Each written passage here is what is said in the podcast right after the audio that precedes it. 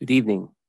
Welcome to the October 26, 2022 meeting of the Transportation Commission for Kirkland.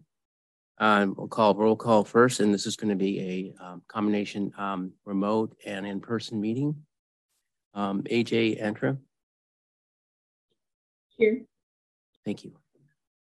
Sri. Patrick. Present. Ryan. Here. I think we have a couple of absences today, Faith Bolt and Raphael. Okay, next thing on agenda is the approval of the minutes of the meeting for September meeting. Do we have any comments on those meeting minutes? Hearing none, do we have a motion to approve? I'll motion to approve. Second. Do we have any members of the audience that wishes to? All in favor of the approval of the minutes, say aye. Aye. Aye. Aye. Opposed? Okay, thank you. Do we have any comments from the audience who wish to speak? There are no public participants for this evening. Jump right into the agenda then.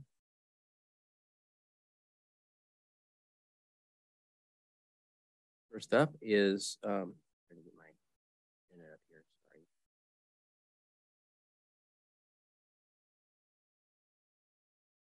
First up is a presentation on the 120th Avenue corridor with Victoria Kovacs.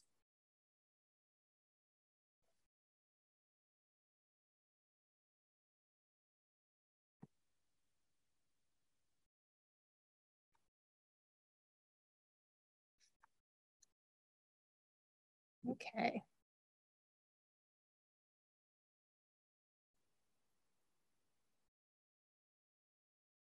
Uh-oh. I get a few presentations. Oh, there you go. End presentation. Let's try it again.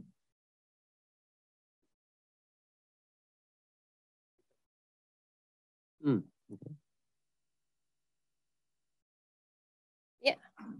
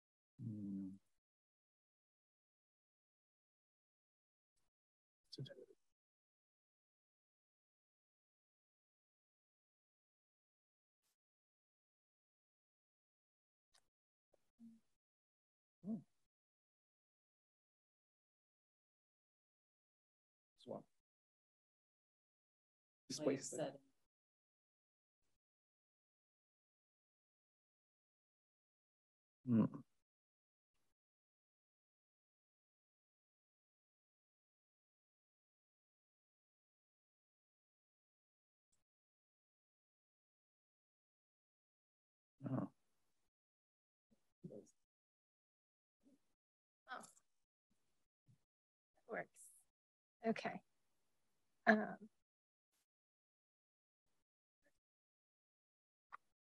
Let's see.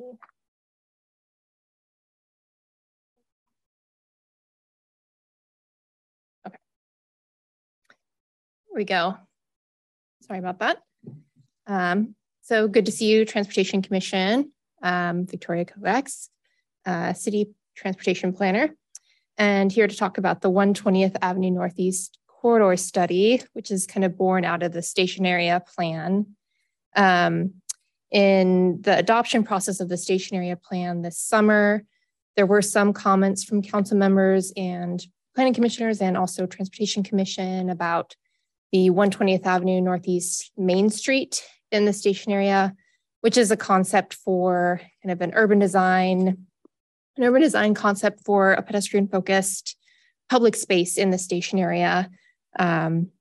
a future main street with wider sidewalks, tree canopy, and human-scaled active ground floors.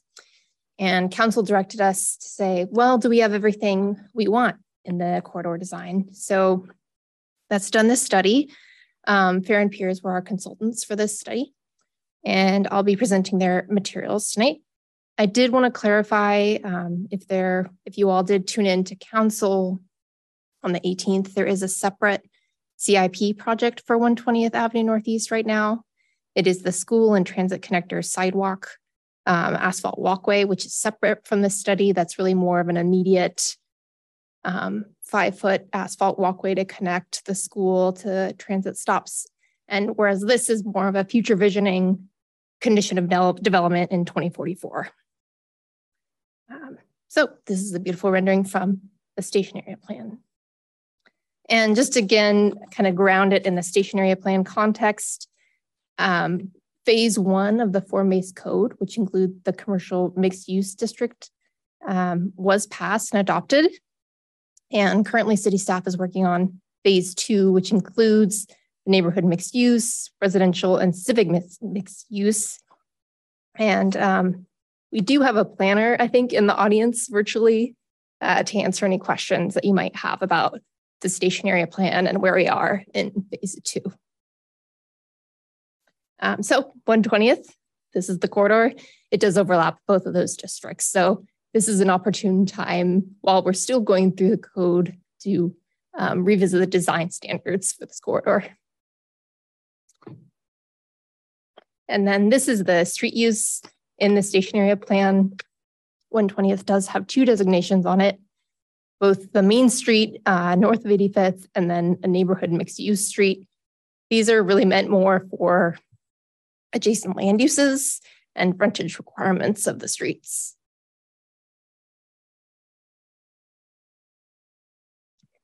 And then also contextually in the station area plan, this is the multimodal network map. So there were going to be, or there is envisioned to be, parallel bike routes on 122nd Avenue Northeast and on a future shared use path adjacent to 405. So while 120th was really more of a pedestrianized street, this corridor study does look at adding bike facilities to the corridor.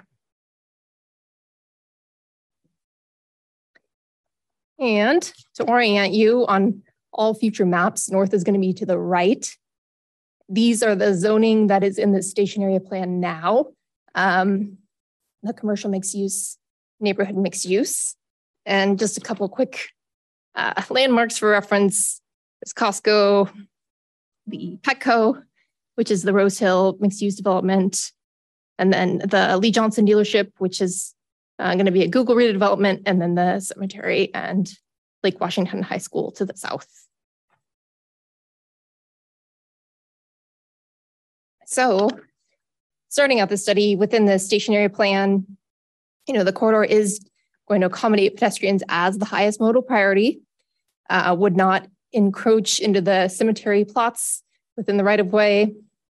There were standard lane widths, sidewalk widths, and landscape buffer widths set in the form-based code, so carrying forward those standards.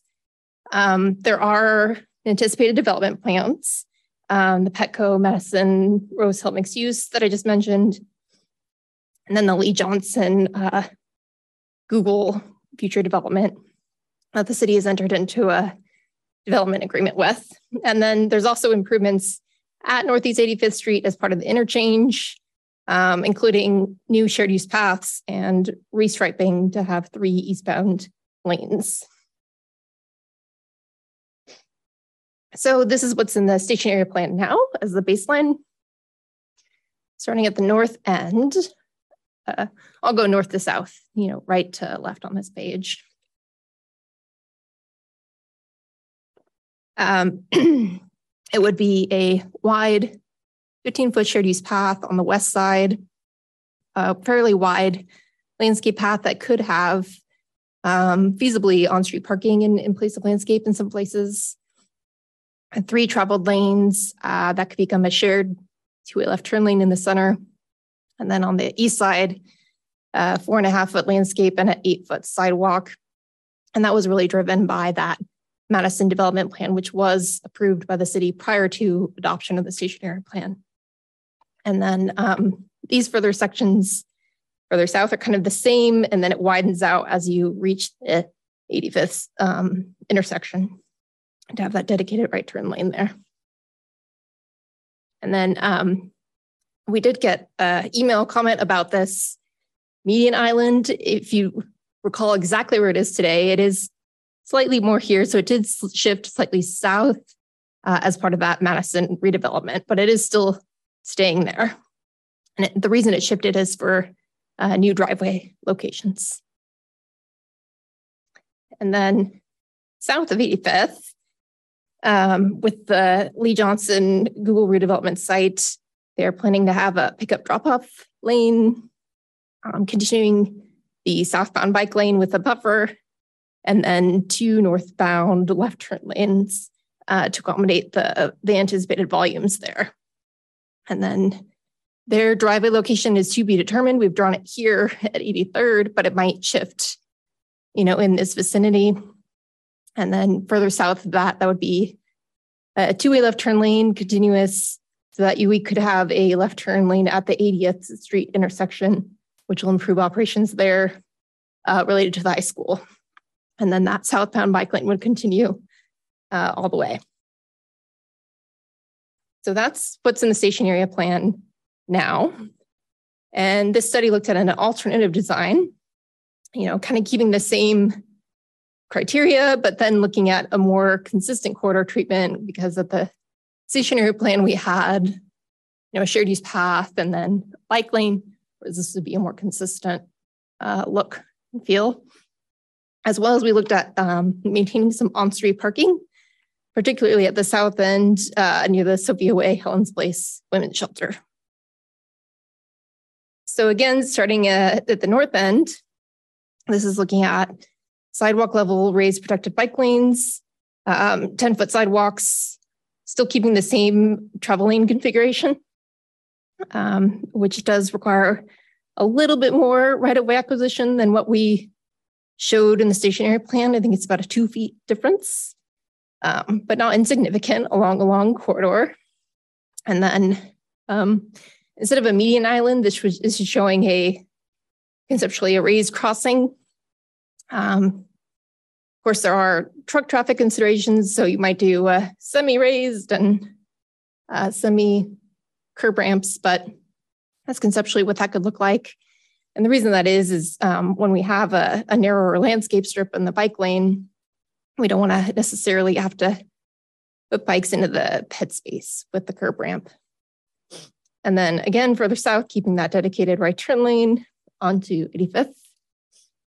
Kind of a little bit interesting buffer to have better lane alignments, but that all sort of remained the same.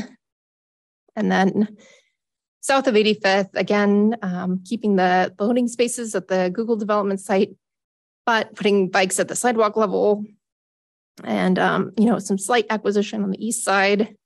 I assume the same amount of acquisition as is already agreed in the development agreement, and then continuing again that bike lane all the way south. And instead of a two-way left turn lane all the way from wherever that Google driveway is to 80th, this concept looks at some on-street parking opportunity on the west side, since north is to the right. And, you know, that might, we did show it on the west side as, you know, convenience for walking to and from, rather than on the east side as a cemetery, but you could arrange it on the east side if tapers or driveways might save us a few spaces there. So kind of summarizing and comparing the two, you know, with the alternative, we'd have a little bit more consistent sidewalk width. The bike lane is consistent, whereas in the baseline, we do have a shared use path and then a cycling lane in the southbound direction only. There is a little bit more right-of-way acquisition needed. There could be some more parking than we were thinking.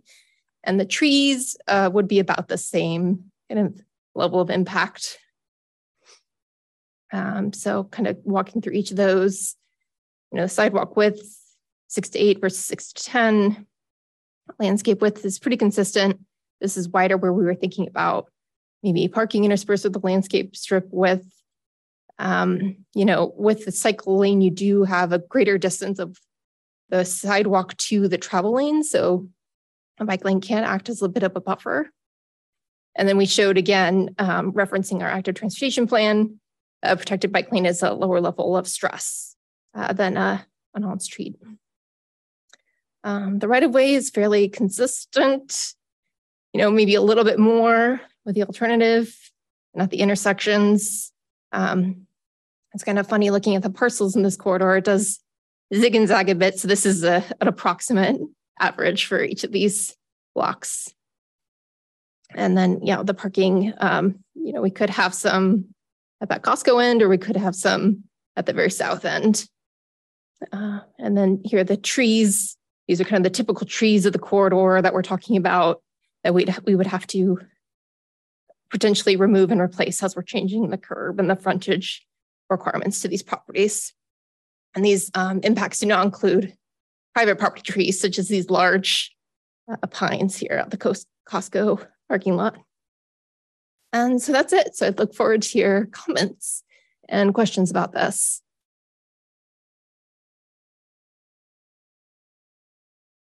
I can pull up any of these slides too. That's helpful.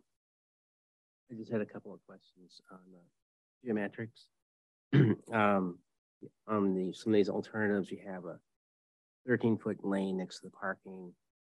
And I was wondering, and then that's adjacent to a 10-foot lane going in the opposite direction. How about if you change that to a 12 and 11? It's a little bit more balanced. Oh, this one here, E. Yeah, yeah. And then the other question I had was, is 4.5 feet for landscaping, is that maintainable? Is that in the city size?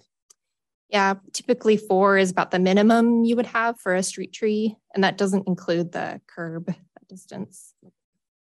Yeah, that's a good point about the 13, you know, maybe that 7 is an 8, or, you know, there's some kind of buffer delineation there. Mm-hmm. There is one bus line that comes on 120th. It's more dedicated for the school. So there's one kind of pickup and drop off time in the morning and one in the afternoon. So it is nice in that respect to have a little bit of extra width, but yeah, that could definitely be defined with striping.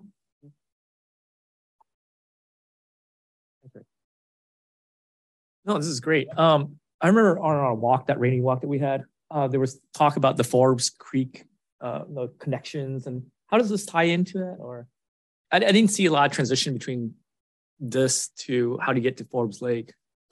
Yeah, that's a great question. So in the station area plan, and both of these concepts carry the same design at the intersection here, it would be a shared use path on the north side of 90th that would maybe in the future connect to a new bridge crossing over 405, and then to the east to a greenway. And then Forbes Lake, there would be kind of boardwalks coming out from here because it would all be over wetland. So it'd be more similar to the boardwalks at Totem Lake now. So kind of more of a pedestrianized, it could still be cyclable and a cycling connection, but I think it'd be more pedestrian oriented.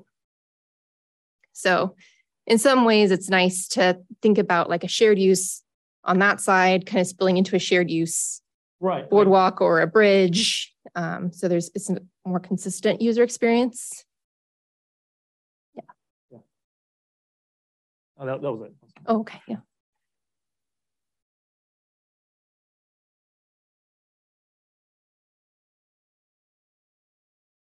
I'll chime in with a question here. I'll start off with an easy one, hopefully. What's the design speed that we are looking at right now for using the evaluation, knowing that we're looking at transitions of lane tapers and storage and counting parking stalls? It really does matter. Yeah, design speeds weren't really thought about for this particular corridor.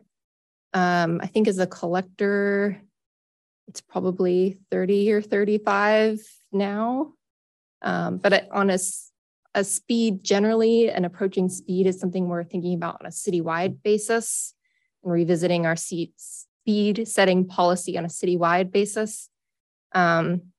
you know, as this is like a future looking plan and it is pedestrian priority, I imagine it would be lower speed.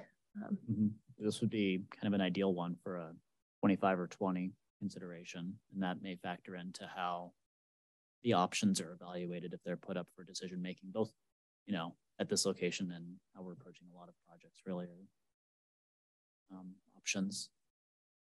One thing I'll add is that I really like the alternative design. The consistent treatment throughout makes it really comfortable. I like how it is going above and beyond what was in the station area plan, the baseline, given that it creates more of a comfortable network for people to get just about anywhere in this area on a bike.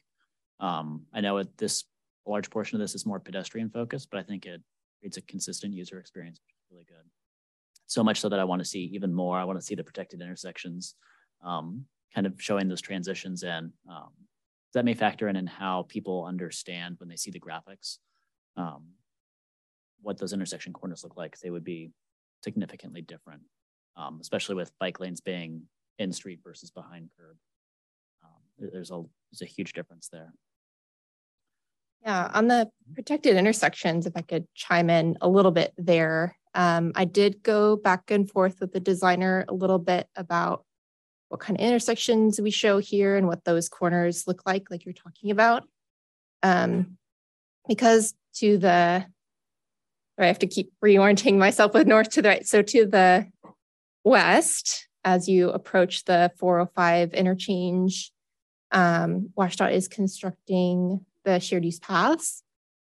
So as shared use paths are coming in on the west leg, you are having that mixed condition at the corner. So that's why it felt more intuitive to have a sort of mixing zone at the corner than separated out by use. And then similarly, that would give, you know, maybe more flexibility about which crosswalk you choose to cross rather than being forced to be separated out by direction as a bike and then cross at a certain time. But that's certainly something we could look at is what does that look like if we show out separated head bike movements in the intersection? It would, you know, push back the crosswalk and the stop bar further. And it might be a little bit more take on the corners, but that's certainly something that could be carried forward and refined design. And I know we've talked about protected intersections being applied, especially along 85th, and I'd be very interested to see what that would look like in comparison here. Separating the user groups would have a net safety benefit for pedestrians, for sure, through here. And definitely the transition of where you have that mixing go into separate user spaces would be a key piece of that. I think one of the other things I had there was I did like seeing the raised crossing. I think it's to a degree a policy element with truck traffic and who's prioritized, but seeing that kind of held forward as much as possible and really looked at throughout would be really good to see. A lot of those elements are great ways to reduce driver speed and safety. Thank you. I think we've talked about this before, but you know how we're missing that drop-off area for the transit station. Mm. Yeah, I know it's probably out of the scope, but I'm just thinking out loud. If we're gonna spend the effort on streetscaping this, the whole drop-off zone only being on the other quadrant, you know, and we're putting this money into doing a pedestrian here, I think it would be a missed opportunity to also explore how we could do that drop-off area on this side of the freeway. Just another thought. I don't know how much right-of-way there is on that front, but again, I think if we're talking about pedestrian experience and so forth, that transit tie-in to that, I think it's something that would be that could be a good opportunity to take into account. Yeah, and with the drop-off, pickup drop-off spaces shown here at the Lee Johnson, even though I'm saying it is for the future Google development, those would be publicly accessible spaces that could be used. That'd be great. Yeah, if something. Yeah, even tying it in, even highlighting that out. This is an opportunity to have a drop-off area that we didn't get on this side of the freeway. That would be a great plus, really. I mean, that's perfect. Might be a bit of a walk. Let me see if I have a bigger context. It's not to cross it, but it's just as far as the official drop-off area on the other side. pose a little bit here. So the station would be in here and could be a bit of a walk, but yes, that's a great point. The other side. Yeah, I think to your point, even if it's a longer walk, it does offer another opportunity for people to do whatever's easiest for them. It's another choice.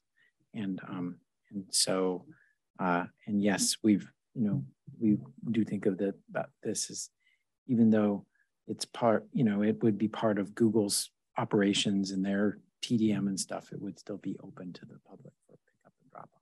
Oh, that'd be great. Yeah.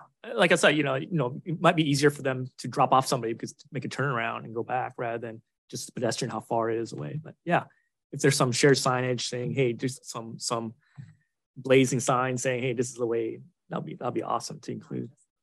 Not just for Uber, but like truly a private partnership, kind of opportunity.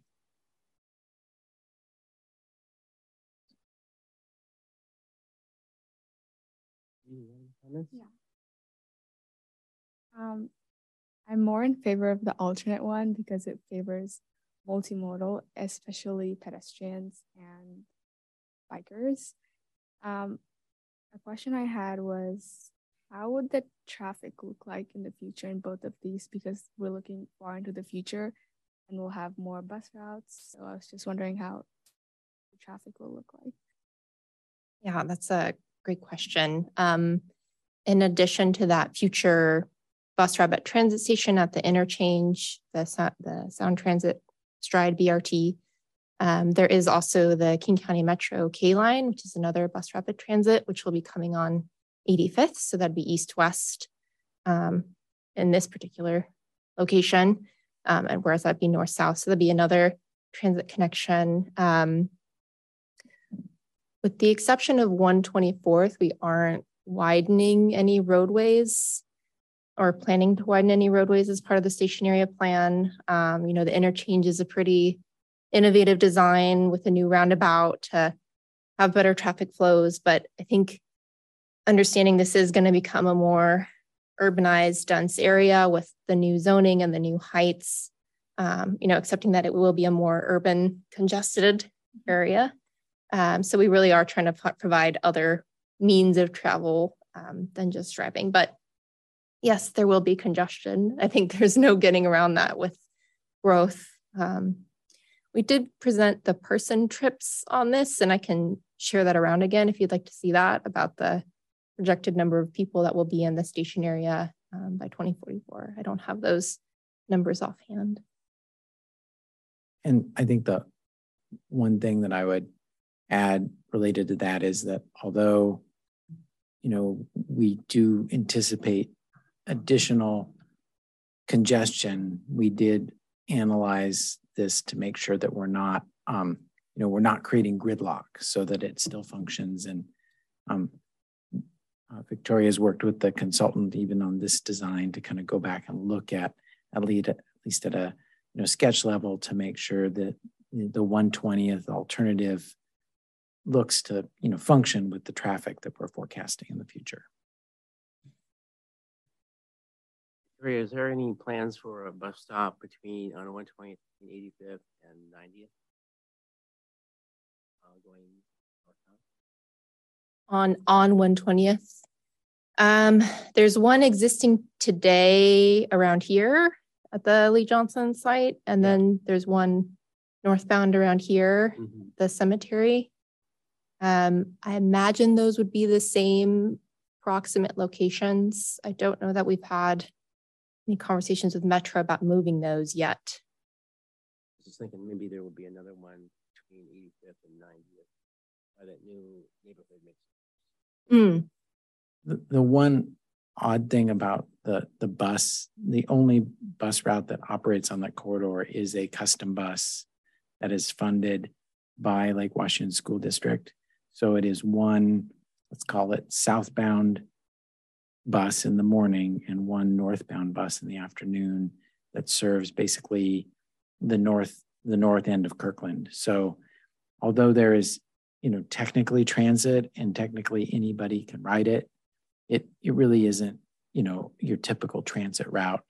And I would, you know, it's not something we've looked into, but these two stops are really oddly placed because most of the people on that bus are going to and from the high school.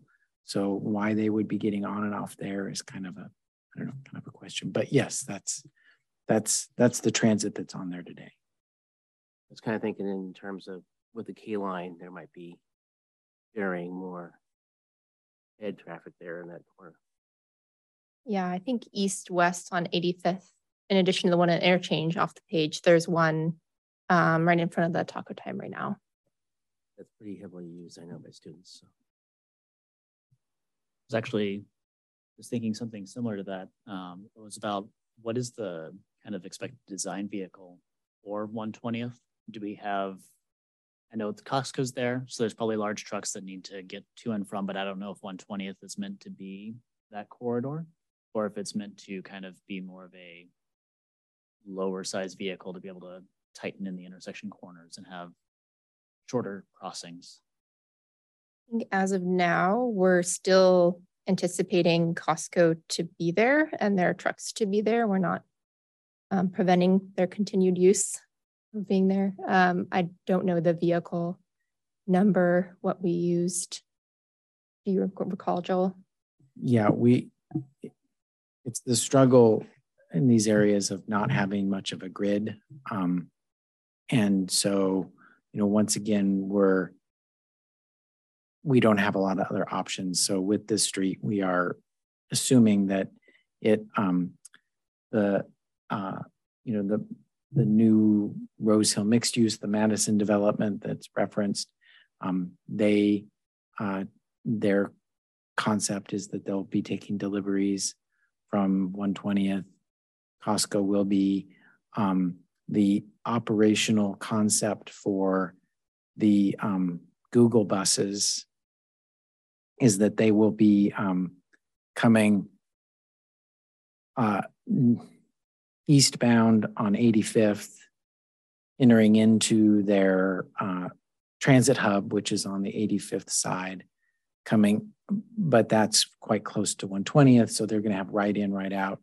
So the concept is that they would take a right off of their site, a right on 1/20th, and go down and get back on the freeway at 70th. So there's going to be quite a lot of activity on 1/20th of larger vehicles, you know, and we want to make sure from a TDM perspective that G bus service is as you know, without going too crazy, is as, you know, efficient and stuff like that as possible. So. Okay. Yeah, I was just curious if we're to the point of delineating out potential portions of the 1/20th corridor, like the north end could be WB 67, the large semis, while the southern portion could have a smaller design vehicle, such as the Google buses, which may factor into how things are looked at with the layouts, and as the design approaches or kind of advances in the future, is kind of here's the baseline, it's locked in. Yeah, that's a great point. Would 10-foot lanes be adequate for that kind of use though? Maybe 11-foot would be better.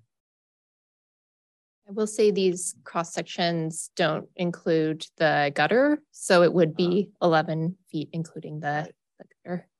Thank you.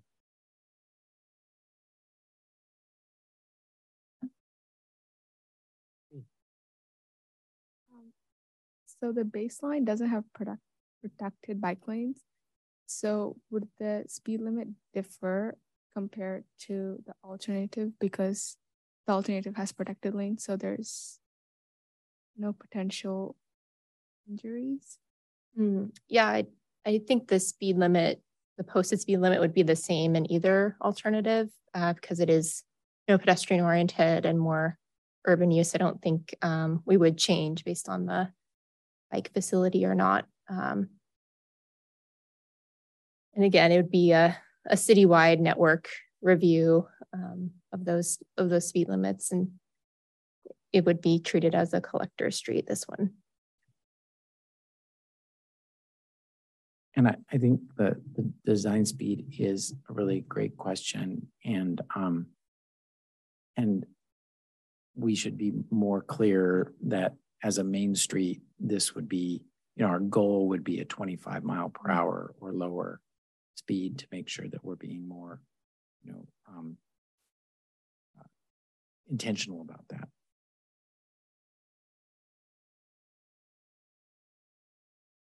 AJ, do you have any comments? I have nothing that hasn't been covered.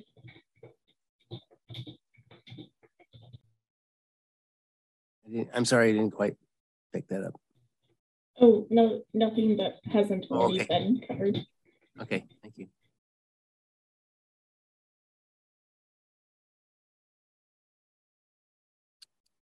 Well, if there's no more questions or comments, next step is we'll kind of brief council on this alternative, and it would be included as part of the phase 2 form-based code adoption as a new development standard for this particular street cross-section. So in the current form-based code, there's a cross-section for the main street. It would just be updating that, and then potentially, I suppose, updating this map to show yellow the whole way instead of yellow and blue. So that would be the outcome of this. What does the schedule look like for adoption of that? Yeah, planning and building are leading the charge on that piece, and they'll be going to Planning Commission in November and December and have a public hearing. Gosh, is Scott on the audience to be able to speak to the schedule of those dates? I want to say November 10th, but I don't want to get him in trouble either. Hi, thanks, Victoria. Looking at the schedule, we've kind of made some adjustments here to the schedule. So we'll have a Planning Commission hearing that will incorporate these changes in December to the Planning Commission. That would be, I believe it's December 8th, and then we will take this to City Council for final adoption in January of 2023.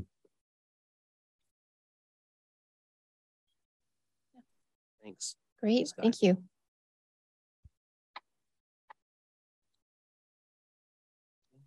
Good presentation, Victoria.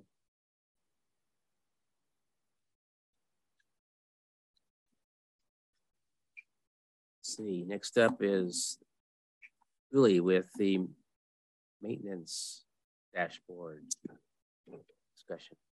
Good evening, commissioners. Hey, this is really meant to be kind of an informal discussion. Let me see if I can pull up some of the data. Am I in the right spot here? No.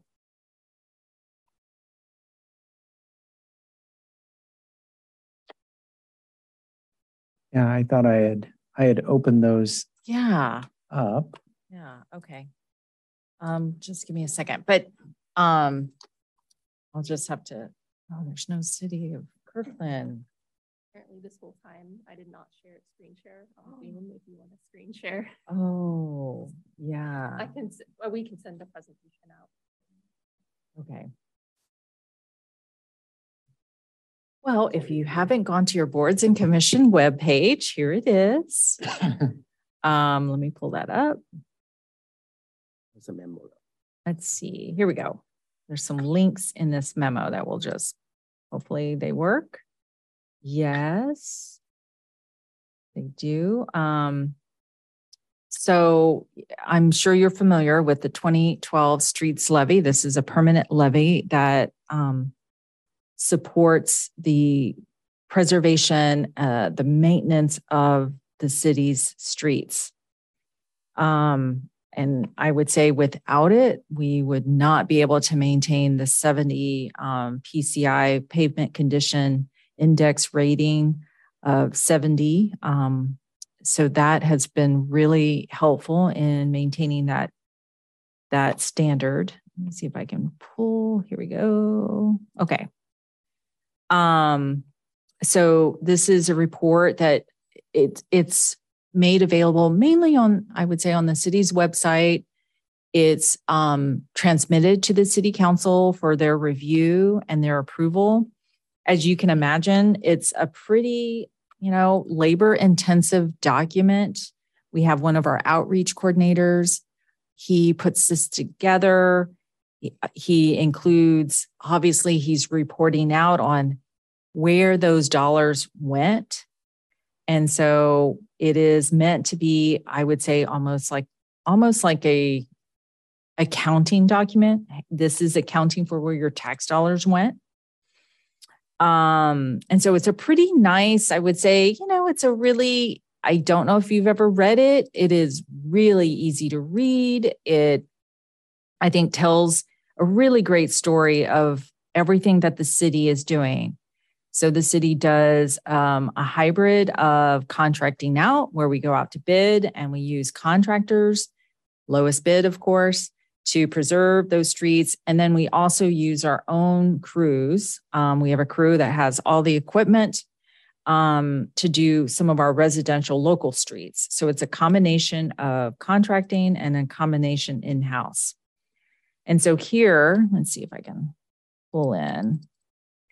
You start to see some stats here. And so again, this is a pretty well done report, providing statistics of how we are doing as a city with the levy dollars. So I'm not thinking we want to recreate this. This is well done. And as I said, it's at this point, it's done. It's really done. Oh, did you guys see? You get some credit there. It's done every year. And, but it is manually done. And it's, I would say my kind of one dismay is it's not widely spread. It's not widely available. We don't have the resources to mail it to every single household. I mean, I wish we could, but it's council, it's to you, it's to anyone who wants to go into the website and check it out. So limited, very limited audience. You're familiar with this. I know this is something Blair has come and presented. This is, again, meant to be a really quick progress report on how we're doing on the transportation master plan. This document, given a minute, this document is really attractive because it's in your infographic style. So really very simple to understand and really simple to grasp. In fact, I think over the years, you all have given us input for improving that document. I don't know why it's taking so long to load.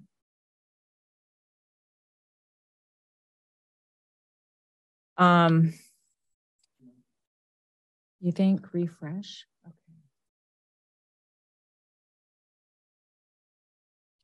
Okay, there. So hopefully this is something you recognize. You see there, we're really tracking safety numbers, walking, how we're doing on our bike network, transit. Again, you see PCI pavement condition indexes is noted there as well. So this is a really, I think this is a great document, really easy to understand, really easy to grasp. Again, it's not a broad audience sees this. Again, like the street levy report, this is transmitted to the council, it's transmitted to you, and that's kind of it. The city does have a, and here's a dashboard, just to kind of give you another flavor of, what is that? No, it's here. This way.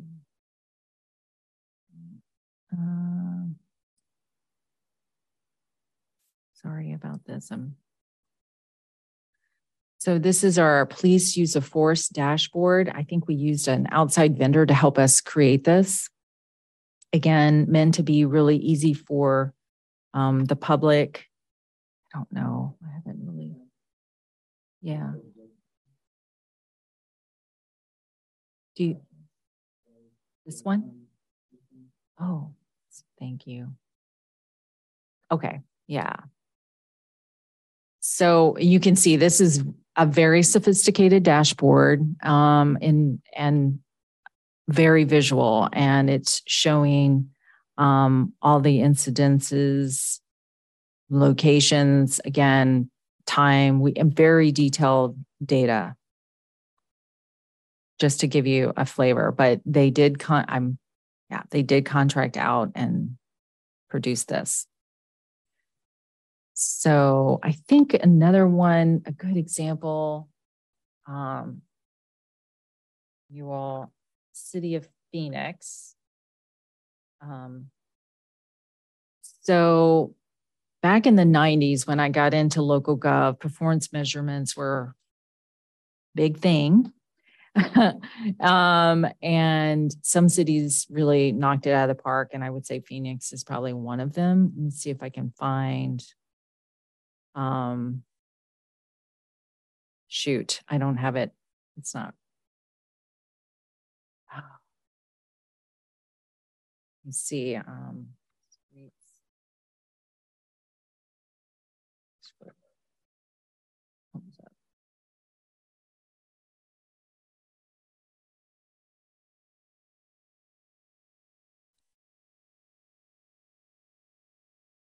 okay, so yeah, this is right. This is not really what I was thinking, but anyway, the point here is to say some cities like Phoenix have been doing this a long, long time, performance measures. I'm going to sit down if you don't mind. And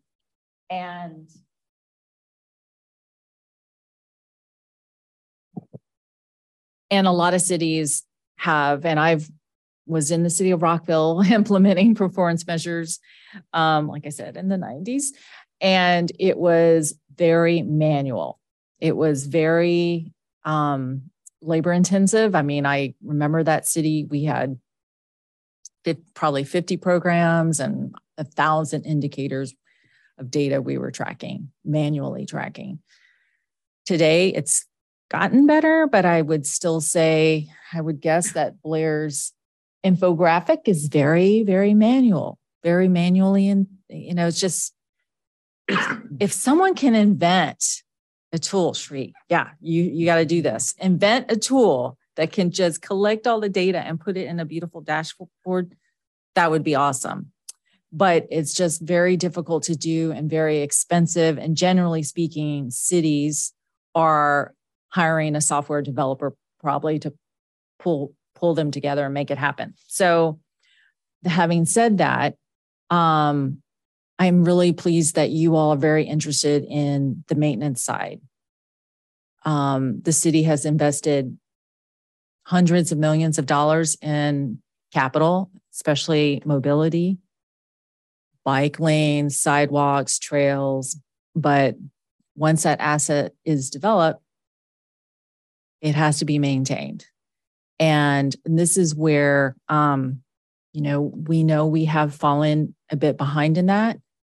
And we know that if we start tracking it, guess what's going to happen?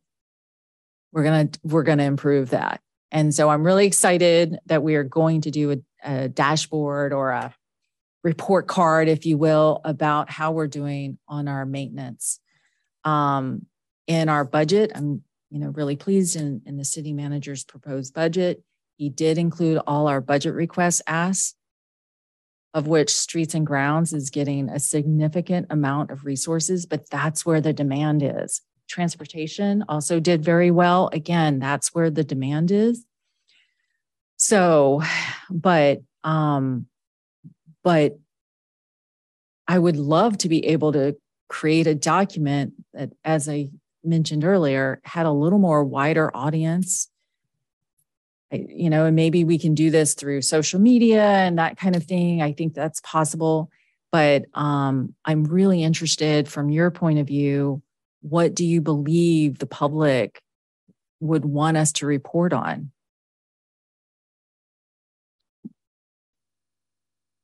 I'm all for it. I mean, I think that, you know, metrics, KPIs, and so forth is really where we need to be. And it's a lot of transparencies for our citizens in terms of what's going on. Having said that, you know, it's great to have these metrics and so forth, but, you know, we've had this conversation before about PCI and what does that really mean? How does that really, I think in the last meeting, commission meeting, we talked about the CIP and $12.2 million backhaul, potential shortfall to keeping what we have today. And besides reporting, I think it's also good to see the trend where we're headed, because it's great. We're doing well now, but guess what? The trend's going down. It's like, this is as best as it gets because it's going to be 70 instead of 75. And I think, so these infographics are great, but they don't capture right now where we're headed. And it will be a missed opportunity to also show that it's like, great, we're here now, but if you want to maintain it, this is some of the shortfalls. So having a dashboard to also show that or trend that, or even show historical. I know my first meeting, we had that conversation about the PCI, and this overall 75 is really kind of like very overall, right? It doesn't show the most extreme, lower end or high end, right, what the spread is and so forth. As a citizen, to me, it's always about my street. Yeah. So being able to go GIS and say PCI of like, what, 25? Oh no, I'm just kidding, like 60 or something. Whereas everybody else is like 75. I'm like, right, that to me is more relatable, more useful for me as a citizen to when I go to my city, say, hey, where am I on the list of repavement, you know, repaving or so forth. Okay. And so for me, at least from a reporting out, it'd be great to have more of a localized, like, well, if we have the data, show it out there. Like, it's an overall 75, but if we do the GIS stuff here in terms of be able to point, okay, click on here and you get a dashboard of what that. So that interaction would be actually, you know, if it's Tableau or it's the current GIS platform you guys have for a web interface, that would be really useful. That front, somebody can click. Okay, what's my pavement? Oh, 75. What does that really mean? You know, and have a translation. This is my local street. You know, repaving in 2023 or repaving in, you know, a priority list even. Just like how we have a snow routes sort of thing. Yeah. Okay. I think you're right on that, because as a citizen, the PCI index doesn't mean anything. I mean, it could, but relative. But I want to know when my street's being repaved again. It'd be nice to have a yearly thing, maybe a map that shows what streets were paved that year, how many lineal feet. You know, what was the goal? Did they achieve the goal? Yeah, and particularly with the amount of development going on, there's a lot of pavement cuts, and then there's full pack. Exactly. And I would just add, I would challenge us. I think in the last meeting, Joe, we talked about. I'm very worried about if we're going from 75 to 70 as our media, our PCI average right now. That's not much more cost it'll take long term to get us back, right? Because once you go down the PCI curve, it takes more effort and more investment to get back up, right? If you take care of stuff early. Mm-hmm. So I would challenge us beyond just dashboard, but like as a group to say, well, what does that mean if we invest $5 million right now versus waiting for payment to get worse and $5 million doesn't get you to that, doesn't buy as much in terms of pavement rehab or, you know, street rehab efforts, conditions. Mm-hmm. Okay. That's great. Lee, you have a yearly goal, right, for like overlays and things of that nature? I think, to be really simple about it, I think the goal is, again, we're driven by that overall PCI rating and driven by this is the amount of dollars you have. And kind of, you know, and then we work backwards with, obviously the streets are prioritized, you know, based on the rating. And the area that I think we've really fallen down on, and again, we want to improve this, is really the residential local streets.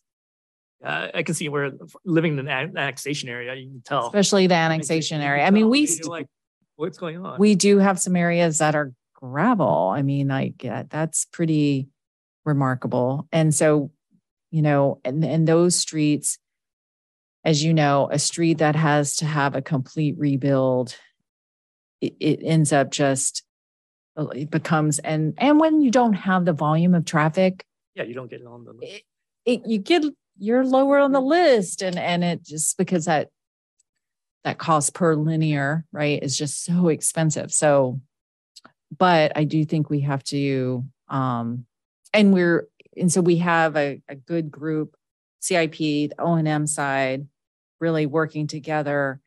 We want to get to a place where, and we're not there, but this is the goal operationally, is to do all that prep work a year in advance of engineering coming in and doing the bid specs and stuff like that. So it's, and right now it's a little too close. And so, in other words, and, you know, and this is something we'll talk about, you know, you really want to capture the bid climate, right? And making sure you come out to bid in the right time and that sort of thing. We've done pretty well, I think, as a city, but that is just something that we know we have to improve on. We have to be much more systematic about this. And this, again, this is an area that I don't think we did share the streets and grounds assessment with you. We did present that to the city council. Again, this was an area that, you know, over a year ago, I really wanted to focus on. A lot of complaints, a lot of visibility. It is one of our most visible services. And so we brought in an outside consultant to evaluate the operations of that division, and a number of recommendations came from that. And so we are in the process of implementing that right now. Yeah. So if you would like a presentation, we can come and give you that. It's a lot of it is really structural, operational. I think in the way the consultant put it is kind of, Kirkland went from kind of small, and I wouldn't even say small, midsize, you know, 40,000 to big, almost overnight with annexation. And while we did grow to, you know, to an extent, we did grow with the FTE, it just, and we just need, we need more resources to manage everything that's coming into this division, from sidewalk repair to street. I mean, we don't have a street pruning plan. Like, we need stuff like that, you know, basic things like that. So, so moving from kind of a, I call it kind of the Maytag, you know, the impression is that we're the Maytag man waiting for citizens to call us and for a request, but it hasn't been that way. There is so much work to do. They're out there all the time. That's a big piece of what I'm hoping to capture with the dashboard, is what are they doing, and educating the public, because I think a lot of the public just doesn't understand what we're doing. They don't get it, and that's on us. I think it's really on us. I don't think we're good at. We under-communicate these things. I think this is an opportunity for us to communicate this to the public. Now, how many streetlights are we managing? How many signals are we taking care of? And what does taking care of mean? I think you brought up a good point about definitions. Define it. What does it mean? You know, and I think again, we really fall short in educating the community about that. Yeah, just to reiterate, I think it's great what we're the basic numbers, like we replace 50 streetlights or you know, whatever traffic signals. But to me, it's kind of like, well, are we doing more or less? Because like my light was still broken. Yeah, I need a baseline, and okay. But then also like, where are we trending, or what's the trend? I mean, so it's not just the reporting out what the absolutes are, but what that trend looks like. Historically, this is what we did. This is now, this is where we're going. Or okay, is that to me year on year out for my parents? You need context. I need context. I mean, like, yeah, things are getting better. Yeah, because yeah, you're look, you know, it's getting better, and I feel it. But otherwise, it's kind of like, and then you know, I don't know if it. Let's see. Can I have the mouse? Oh, sure. I think that'll work. Okay. The one thing that we tried to do with this, and part of the goal, see if it springs to life here for us. You have to turn it on. It is on. Do you want me to move it? Oh, I just clicked on something. Anyway, that last page there that's grayed out, the final page, was our attempt at showing some of that progress over year, in a very simplified format. But like, you know, what percentage are we of, you know, this is very focused on percent complete, which is what the transportation master plan was focused on. And so that was our attempt to try to get at some of that. So, yeah. Like to me, the PCI index is, to me, it's like, well, it's steady, but I see the roads getting worse on 1/32. You know, it's kind of like, you know, this doesn't relate to me. It's hard for me to relate to that. So being able to more, you know, I think it's so simplified that it's so, it does what it does, but it doesn't then become so diluted. It doesn't, as an average citizen, it doesn't really, you know, sway me one way or the other. It's kind of like, yeah. Yeah, I think what you're kind of pointing to is having that overall sense of where are we? And I think having a dashboard that at a very basic level has the, like, are we in the red? Are we in the yellow? Are we in the green right now? On some key factors, whether it's pavement condition or just overall, you know, on track for investments, yeah. You know, kind of a few key categories that you can always have on that dashboard would be that absolute baseline. And then after that, you can kind of drill down into what does the map look like for you know, pavement condition across the whole city. And that way people can click on their street and see what's going on. But then when you kind of zoom back out, you still have that like baseline of, hey, you know, this one street's bad, but overall we're still in the green. And that kind of gives it some feedback. So you really do want some analysis in there. You're not just wanting data reporting, and because I think that's what this is showing, maybe just the data and the facts, but you want someone to have looked at it and said, are we trending right, that sort of thing? I would almost take it as a point in time snapshot, like in terms of, say, the PCI, you know, at the current year, we're in the green, where we're within our target. Okay. But then some of the other key metrics may not be. And as for all of us here, I feel like we will get into the weeds where we love data. Yeah. Okay. But I also think about how this would be the most impactful for the general public. Having some simplified pieces are really good. Some of the things that Blair did in the report up above, where there was kind of almost one-offs of, hey, next year there's going to be a transit shelter at this one location, I thought was really good. Okay. Because that's really, it's marketable. You could just snip that and put it in a social media. Okay. Yeah, you're talking about like just two different things, right? The drill down what it is to hyperlocal versus just an overall like temperature gauge, but hyperlocal. But then separately, I think the analysis part, that was what we're also talking about, is separately the trending. I think, manage expectations, like our budget. So that, no, when we do come out and say, look, we want to increase funding on pavements or mobility or bike paths or something like that, we say, well, look at how the trend is and we want to be over here. So I think those are two different items. One just drilling in, because I mean, you guys have a pavement, I would assume you have a pavement management system. And yes, connect that in.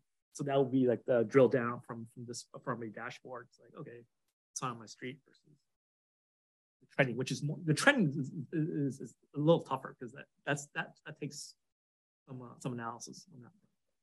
I mean, having the data, because you already have data, I think that should be a lower effort, automated effort. Yeah. I'm sorry, I missed the last meeting. Did you see the PCI? We talked about the analysis.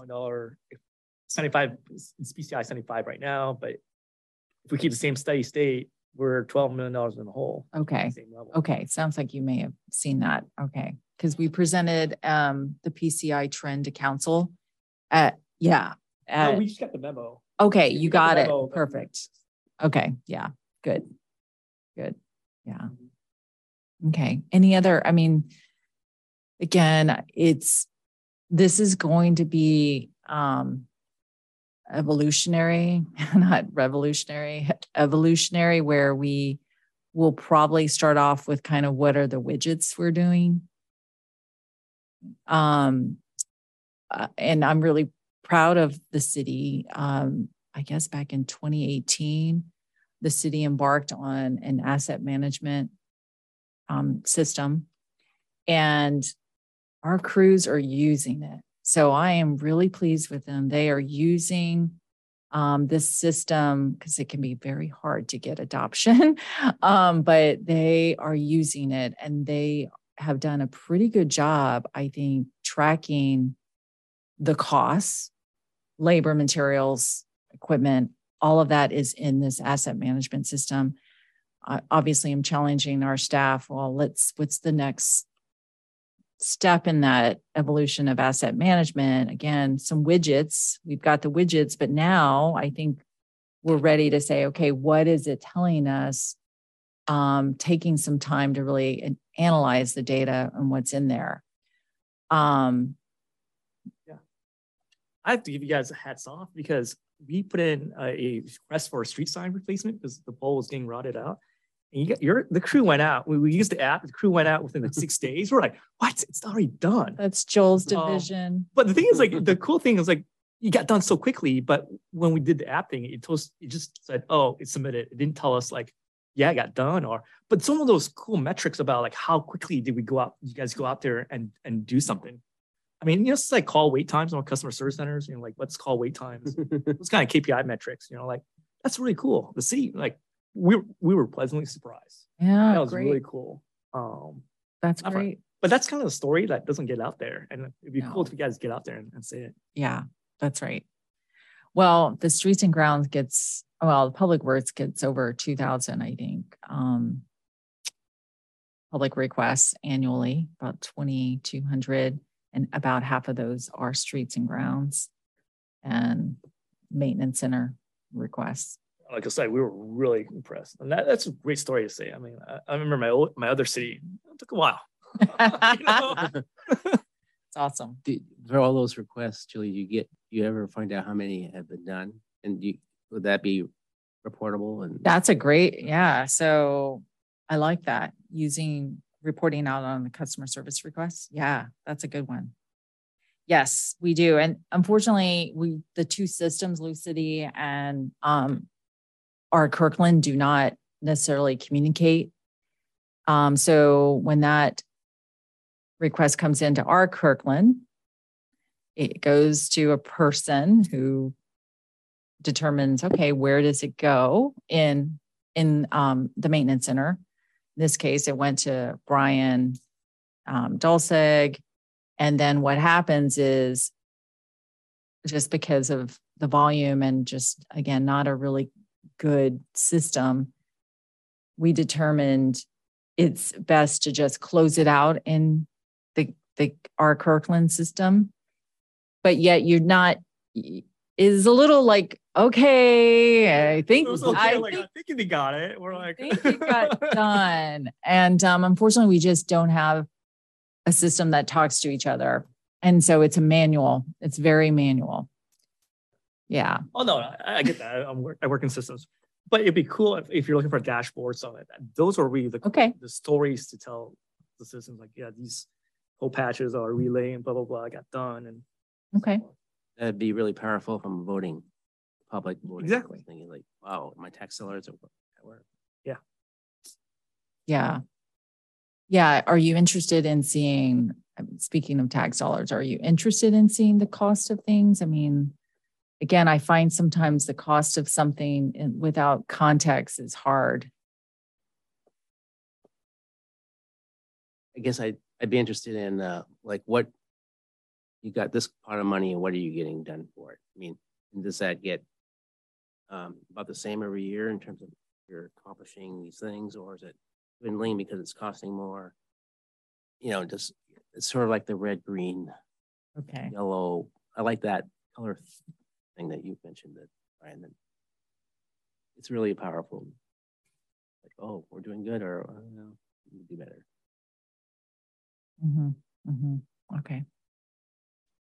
Okay. Well, hopefully you will allow me to come back, and you will be my guinea pig to review drafts And this is helpful. We have a kickoff meeting at staff level in a couple weeks. So having a sense of what you think is important to report on is very helpful. Thank you. Thanks, Julie. Yeah. To the agenda. Fine, aren't we? Okay, so next up is our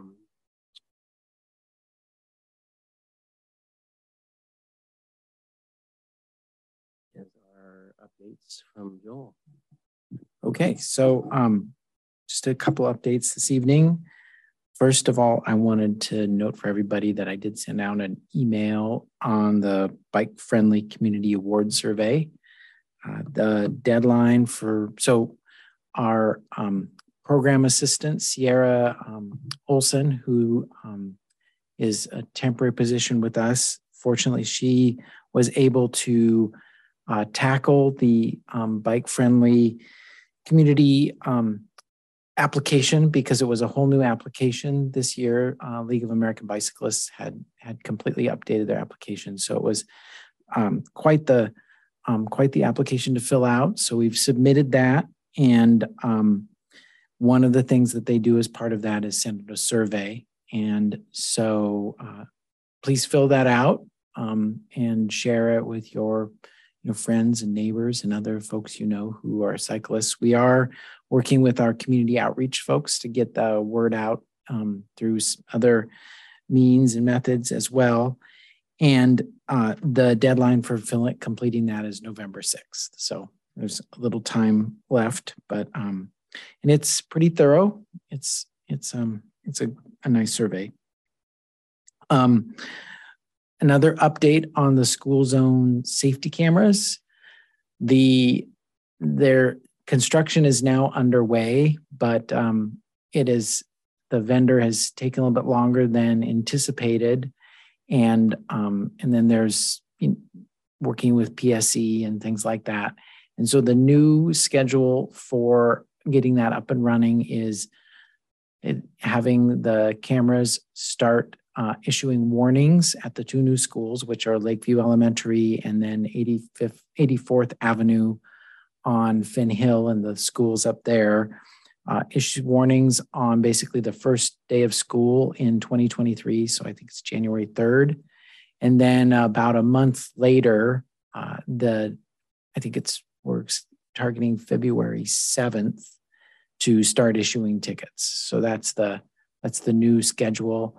Of course, the other sites at Rose Hill Elementary and then Kamiakan Middle School / John Muir on 132nd Avenue in Kingsgate are, issuing tickets now. And we continue to see those, having an impact.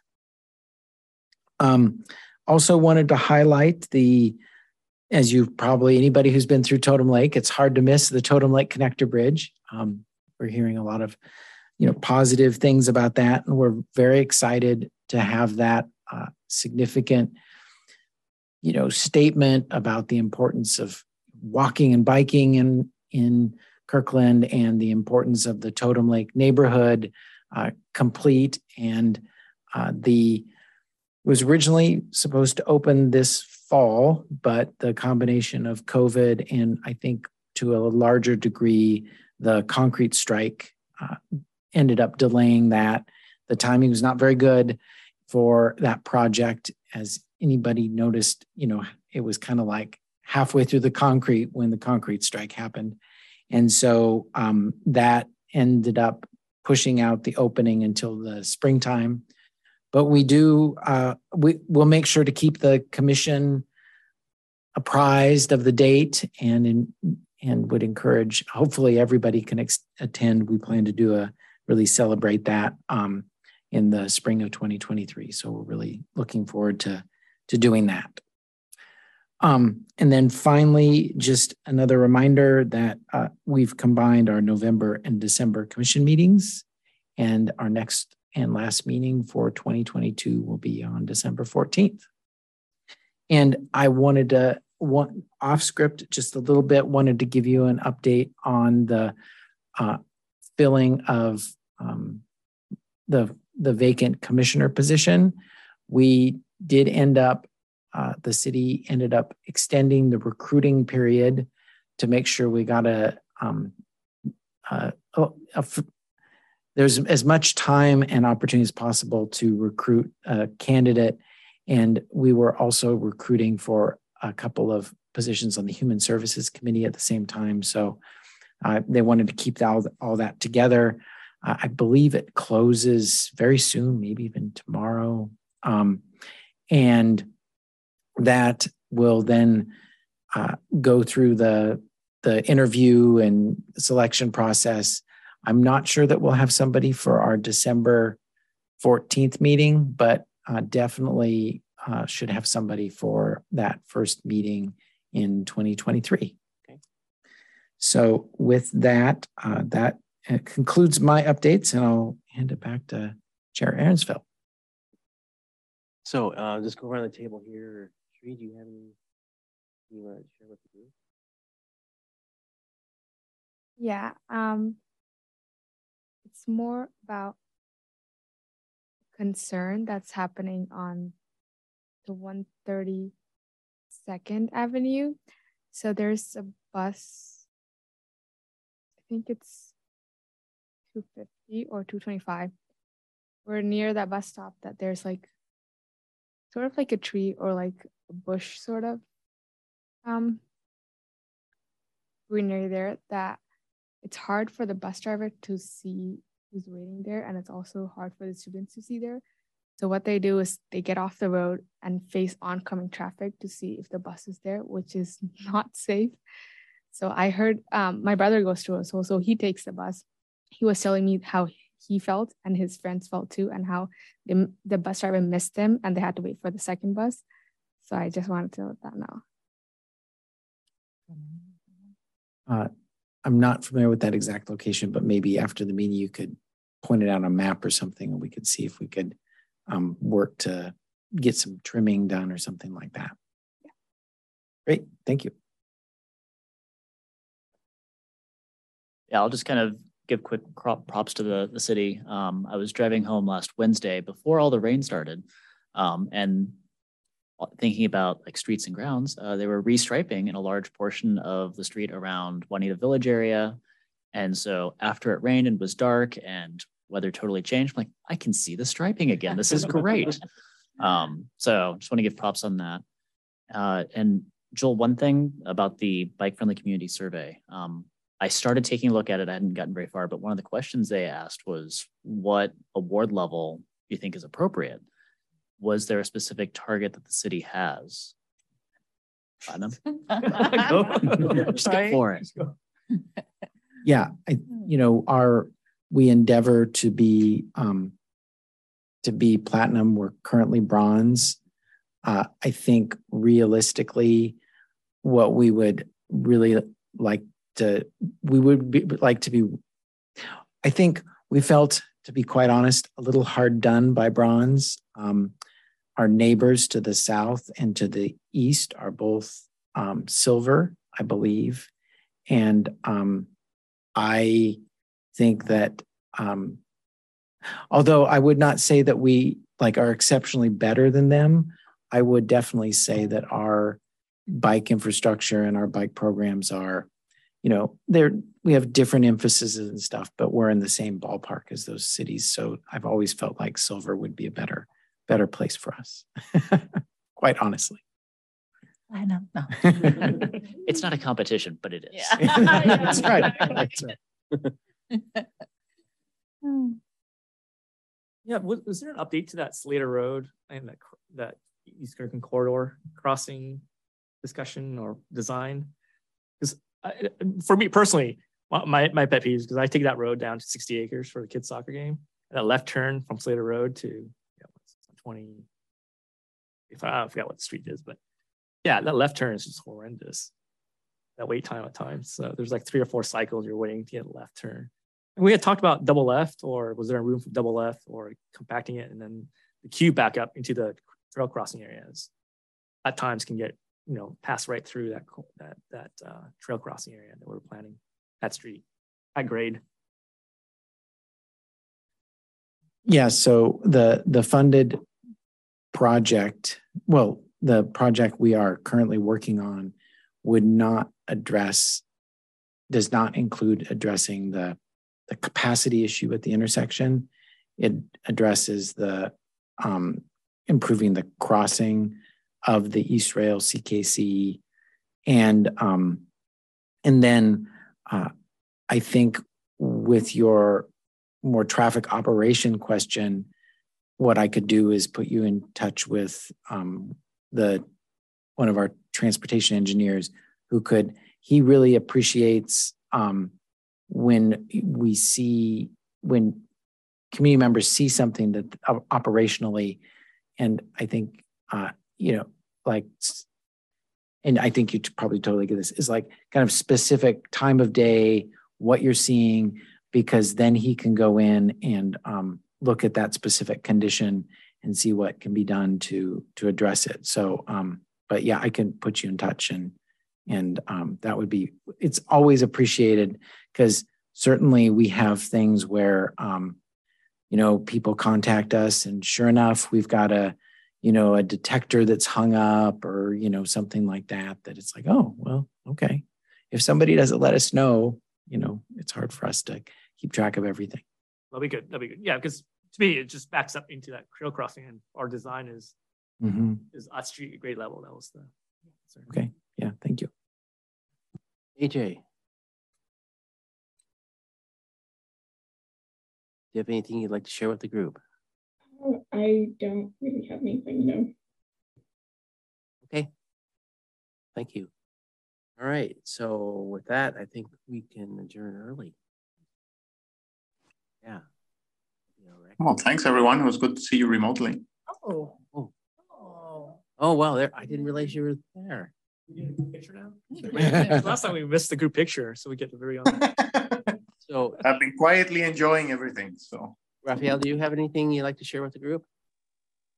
No. Well, I did have one just small thought on the metrics and the discussion that we'll have next time when we look at the widgets and all that.